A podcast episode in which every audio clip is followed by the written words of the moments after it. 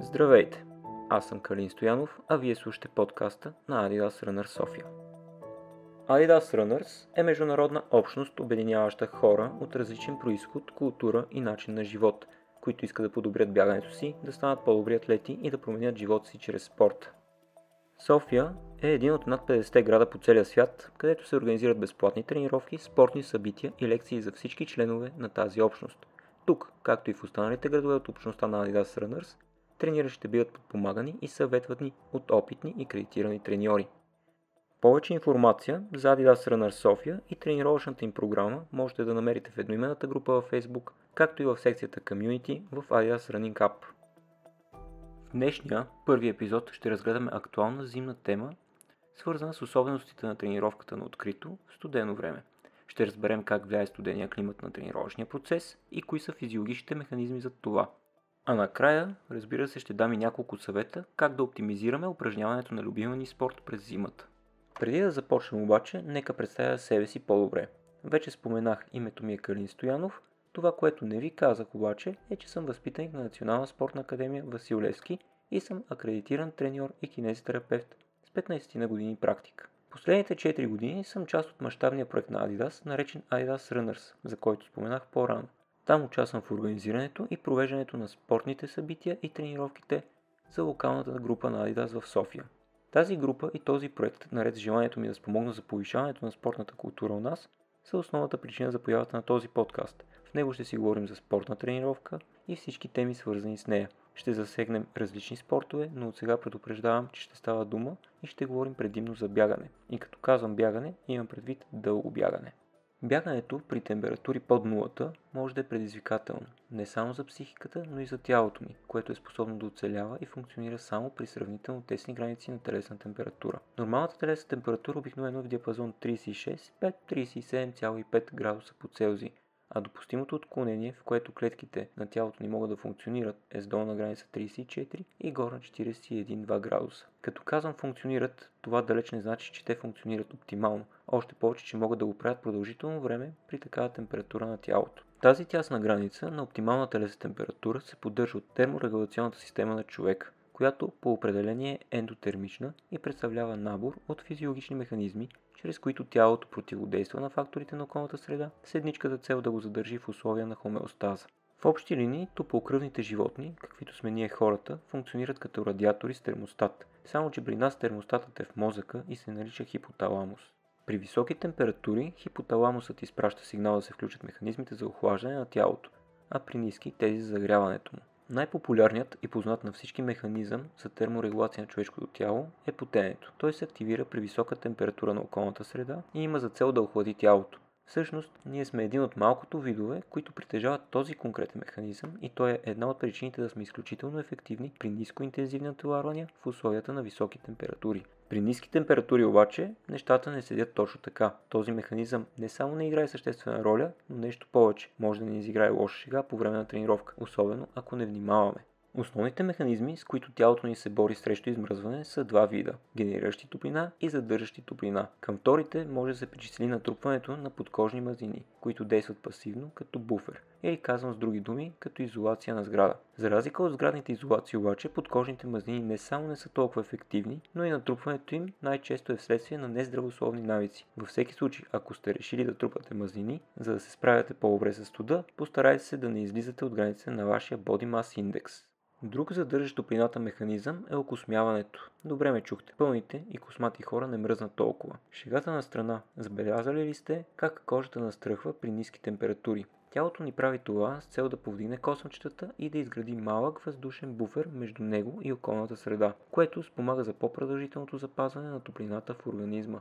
Следващият важен механизъм за запазване на топлина, който трябва да споменем, е периферната вазоконстрикция. Казано с други думи, това е свиването на кръвоносните съдове на повърхността на тялото и крайниците. Този механизъм е и причината да усещаме ръцете и краката си измръзнани, когато прекараме достатъчно време на открито в студено време.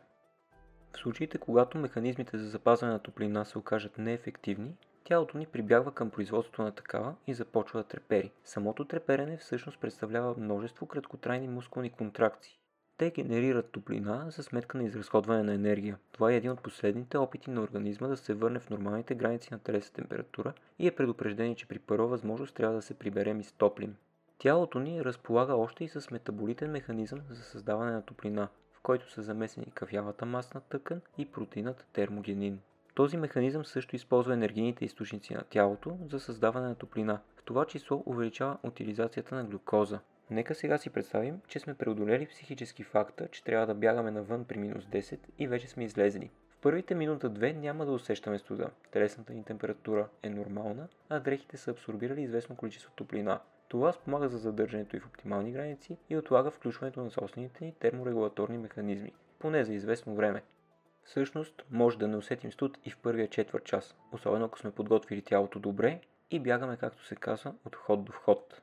Колкото и парадоксално да звучи, в такава ситуация има възможност да се изпотим, а потенето при тези условия може да ни изиграе лоша шега. От една страна губим енергия и вещества, за да се охладим при минус 10 градуса, а от друга създаваме предпоставка за по-бързо изтиване в случай, че спрем на едно място или бягаме достатъчно дълго, за да достигне момента, в който мускулните контракции от работата са недостатъчни за поддържане на температурата в оптимални граници. Това по-бързо изтиване се дължи на простия факт, че водата има по-голяма топлопроводимост от въздуха. Навярно се досещате, че това значително може да влуши качеството на тренировката ни и дори да повиши шанса да се разболеем. Един от начините да избегнем този момент е подходящото облекло, което е препоръчително да е базирано на слоеве. По този начин можем бързо и лесно да контролираме сами телесната си температура и да подпомогнем тялото в процесите на терморегулация.